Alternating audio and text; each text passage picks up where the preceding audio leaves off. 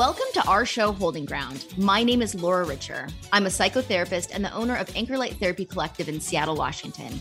Each week, I'm joined by another therapist from the Anchor Light team to tackle important topics in mental health and psychotherapy.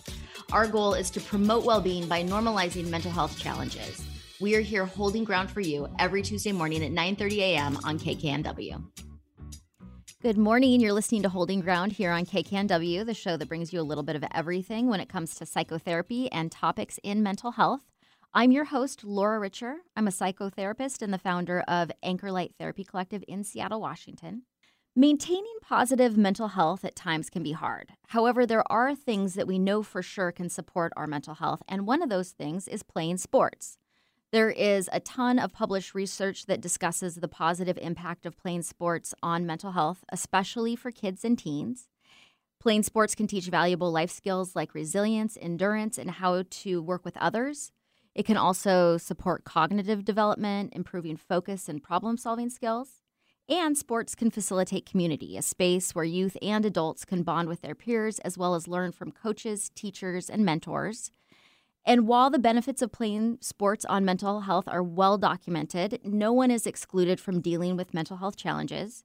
In recent years, we've heard from athletes competing at the highest and most prestigious levels coming forward to discuss their own mental health challenges.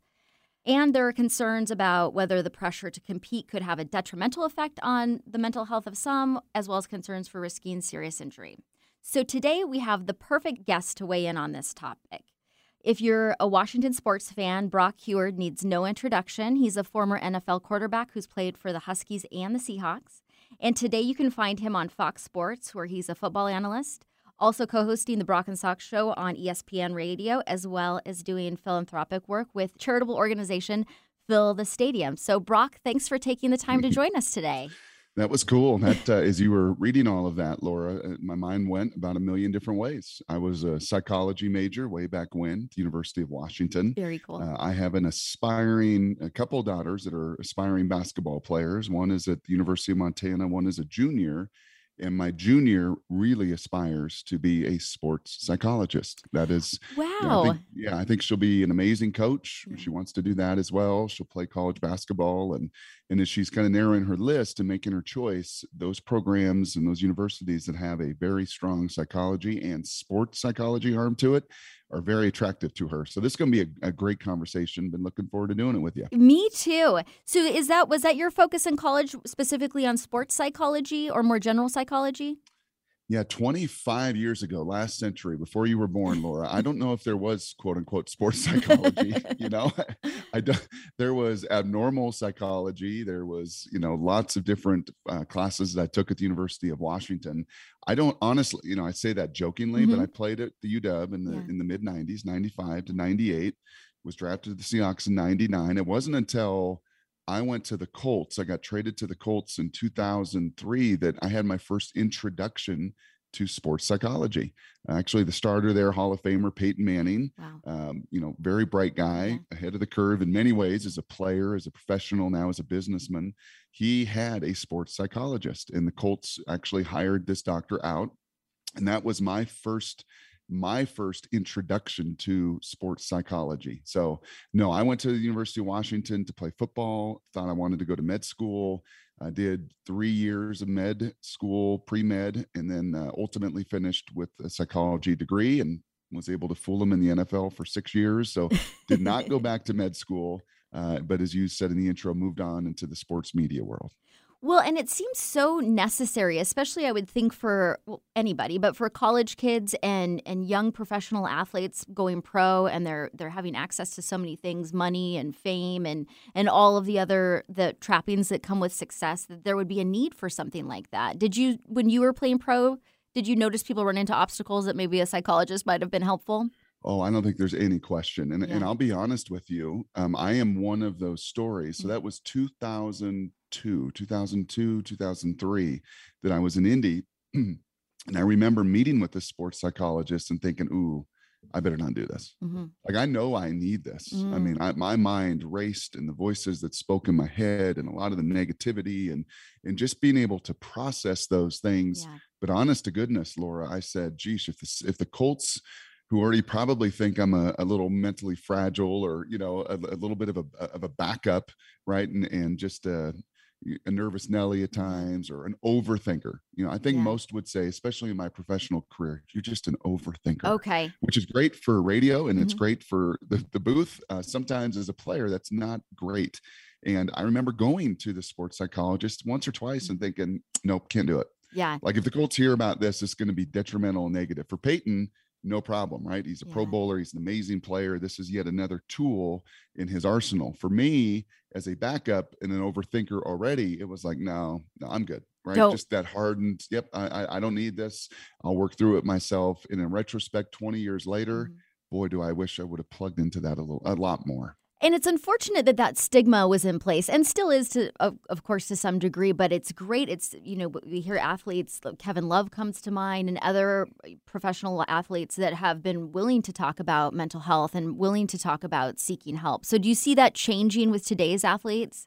Oh, tremendously. I mean, Tom Brady and Peyton Manning and Drew Brees and all of those guys. Yeah. And and you can see it, you know, as a psychologist. Mm-hmm. And and you know, Peyton had a few rhythms uh, that he would do to kind of flush every play. He would like pull up his knee brace, and that was kind of his mechanism.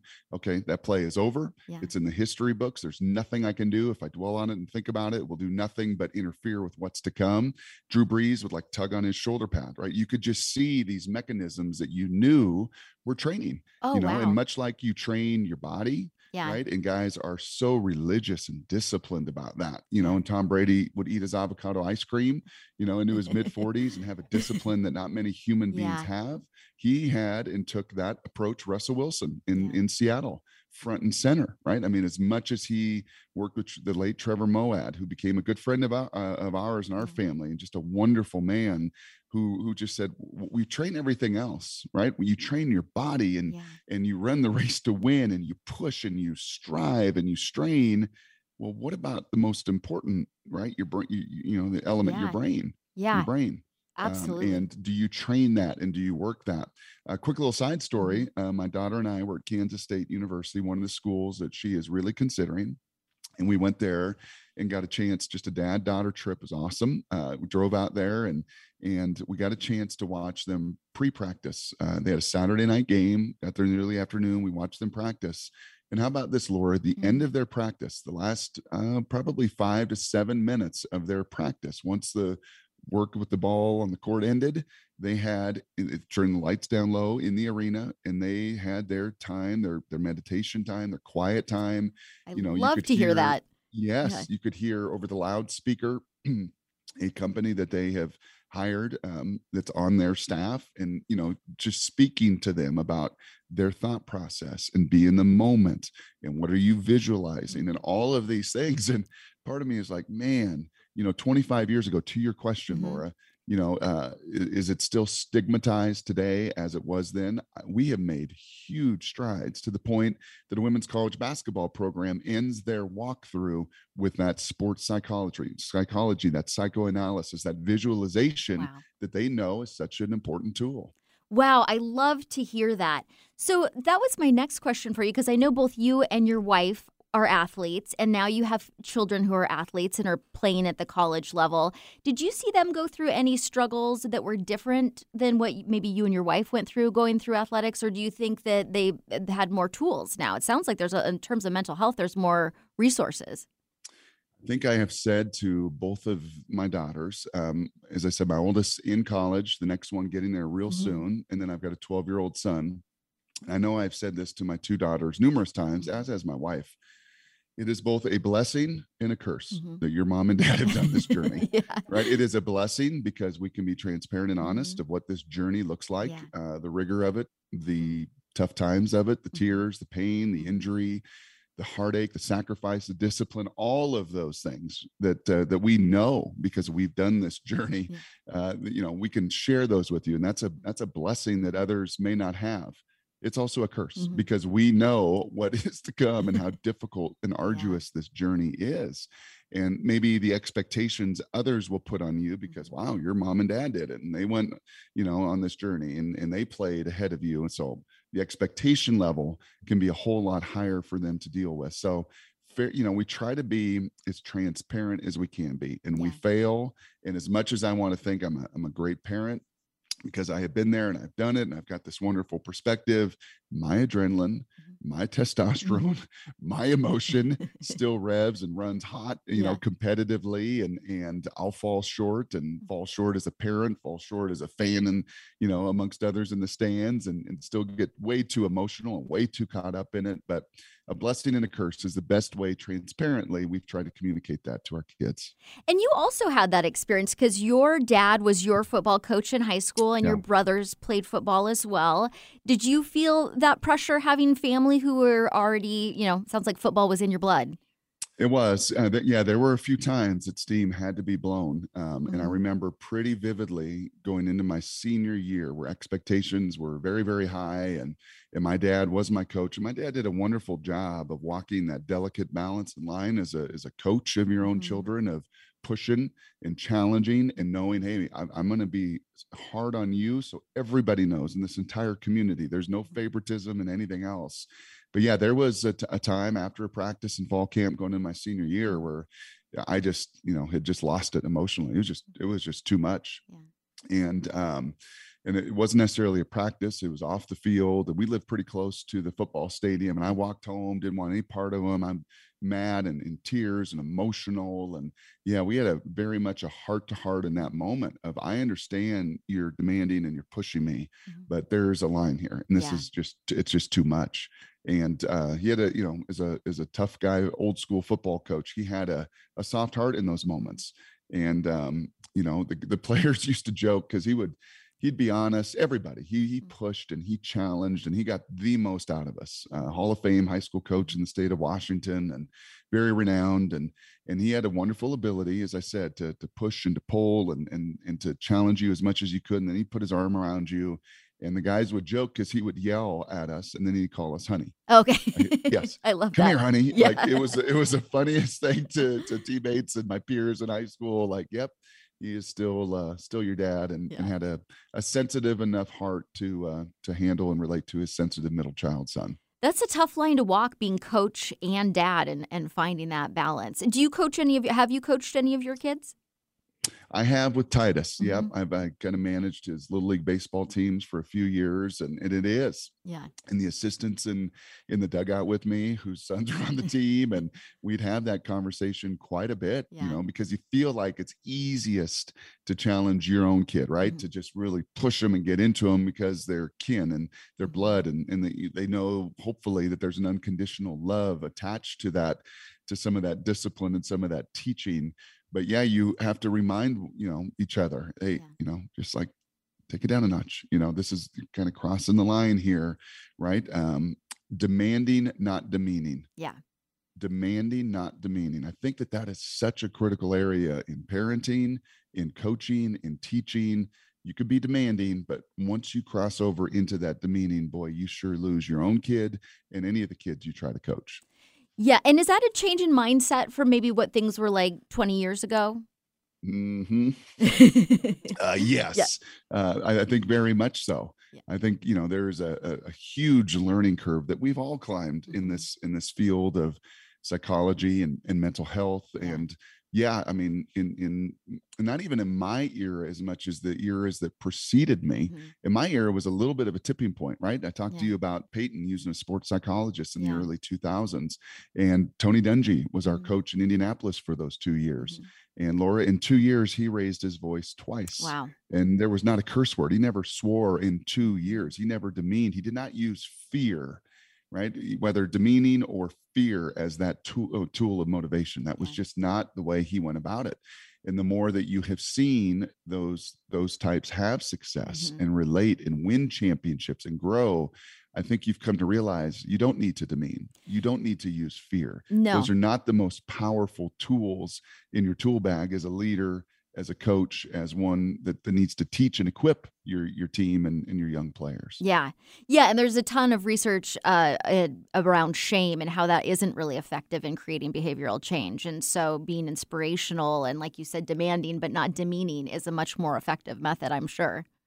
Yeah, Yeah. and it's one that I've got to be reminded of as a parent, and Mhm. it just was this morning before we were uh, Oh, yeah? this podcast. Yeah, my wife just said, you know, the way that you chat with our almost 17 year old daughter at Mhm. times, very not helpful. Mhm. I don't know if you know that, or, or you know, like you can't talk to her the same way you may talk to Titus. It is Yeah. just a, a- different age at a different time. You know, raising teenage daughters has Yeah. been humbling. There's Mhm. there's moments where you know I, I read a good line uh, someone said that there's so many books written about parenting Mhm. uh, for young toddlers and then there are a lot of books written about prayer for teenagers and beyond Yeah. right like you think you got to figure it out when they're you know controllable and they're Yeah. robots and they're scheduled and everything else and then once that line of independence and you've got to Mhm. let go and you've got to allow them to grow and develop you get on your knees a little bit more and you start praying rather than trying to tell everybody what a wonderful parent you are Yeah. and all the scheduling that you were once able to do. Yeah.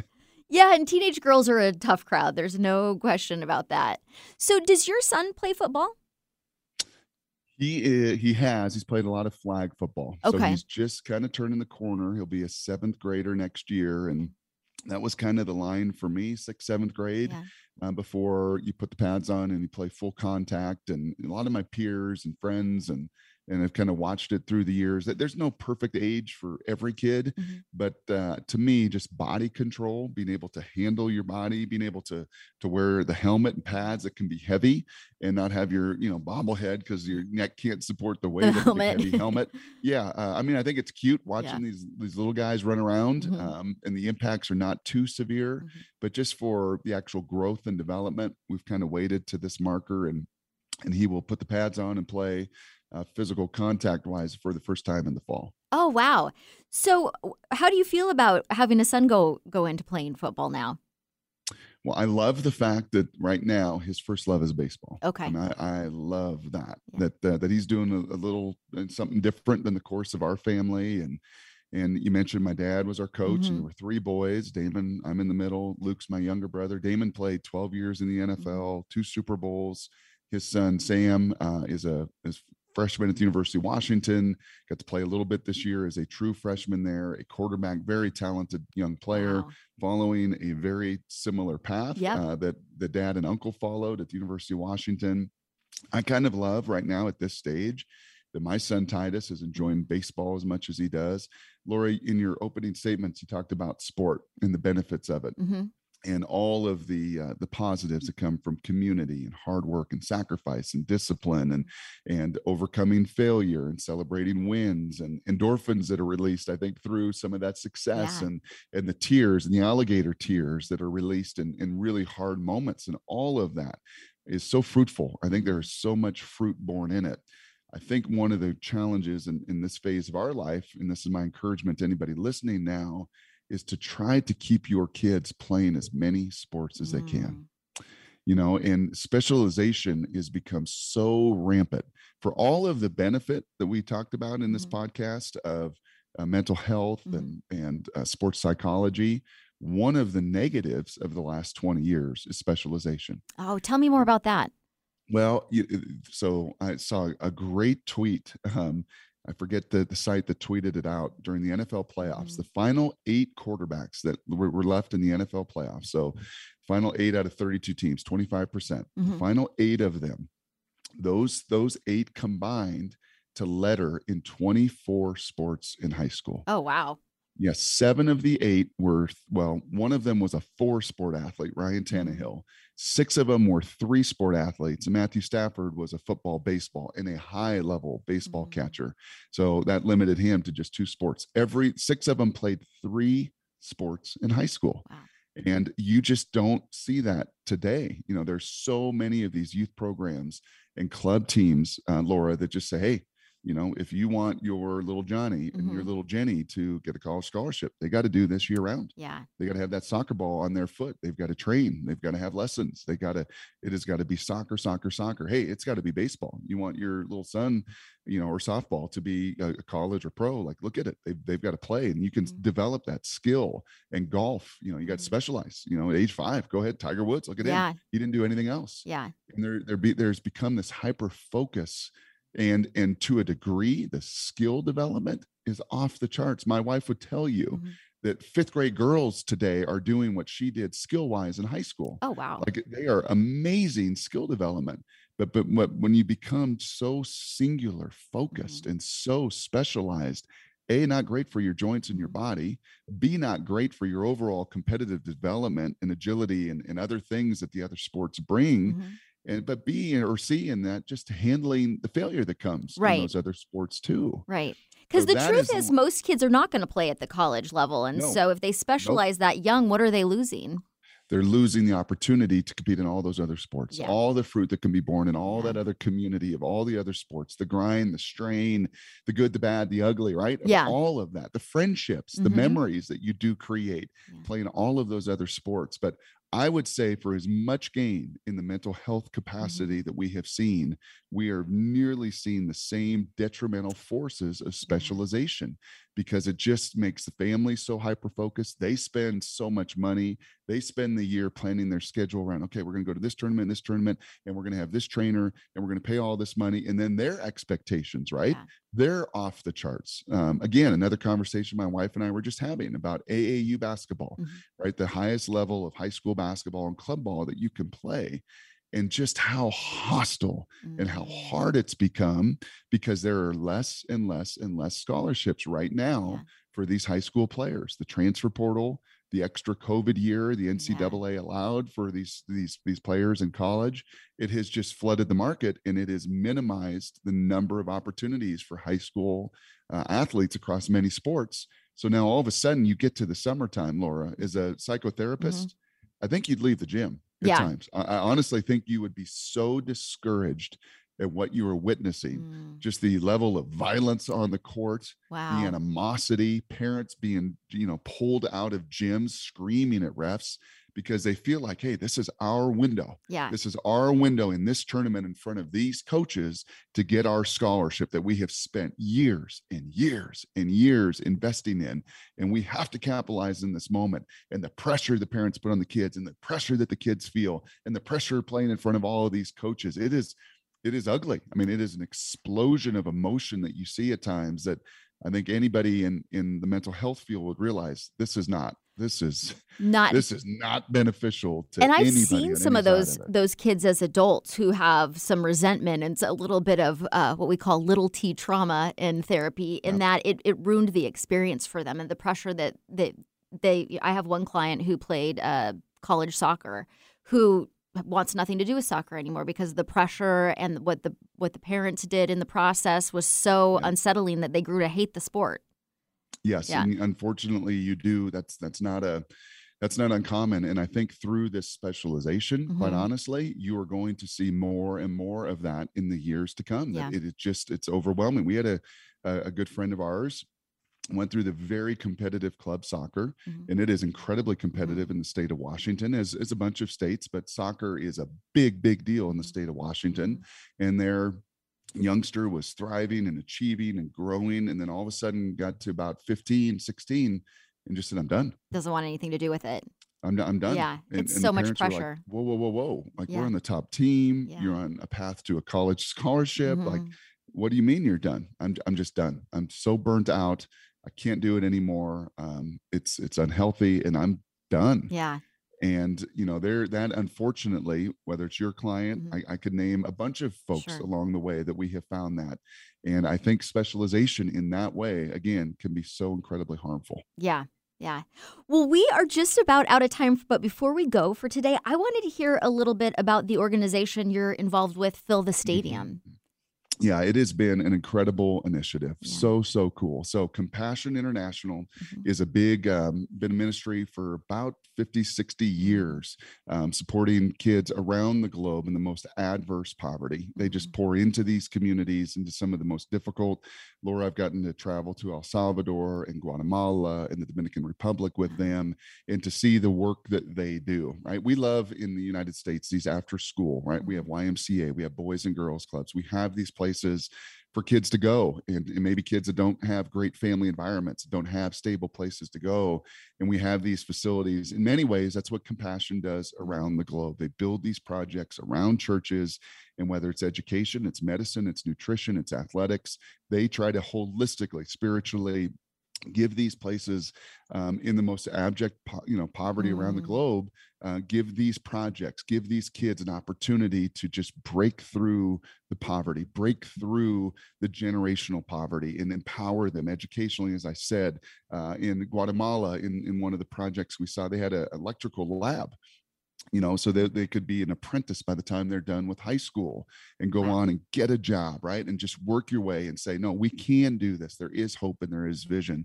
so compassion international has been doing that for decades and decades and what filled the stadium in that initiative was um, when the pandemic hit compassion knew like it's going to be bad in the first world it is going to be an atrocity yeah. And there is going to be starvation and there's going to be so much pain in the third world. Mm-hmm. And when everything's shut down, no concerts, no conventions, no churches. Mm-hmm. Uh, Compassion could not get the sponsorships. So it's a child sponsorship. You know, you pay $39 a month and you get to sponsor a child around the globe.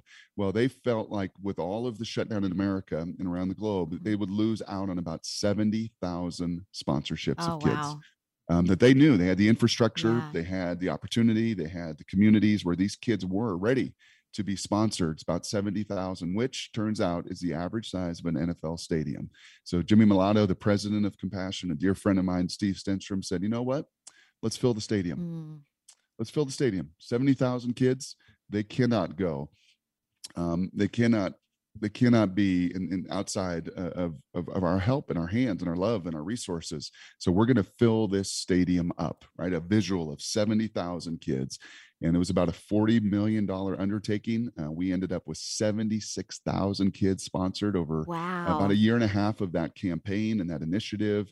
Athletes from women's soccer players, mm-hmm. PGA Tour golfers, uh, Major League Baseball players, NFL players, many of them were part of this team, mm-hmm. both, you know, um, just raising awareness and and their own resources yeah. frankly their own millions of dollars poured into this to get those 76,000 kids sponsored so it was an amazing amazing just opportunity to watch a, a, an incredible organization and watch community much like in our locker rooms yeah. right much like this conversation yeah community come together for an incredible, incredible good, and um, and to see that happen was just um, miraculous. That's fantastic. So, are they keeping it going? Is Fill the Stadiums? Was it a one-time project, or do, are they continuing on with it?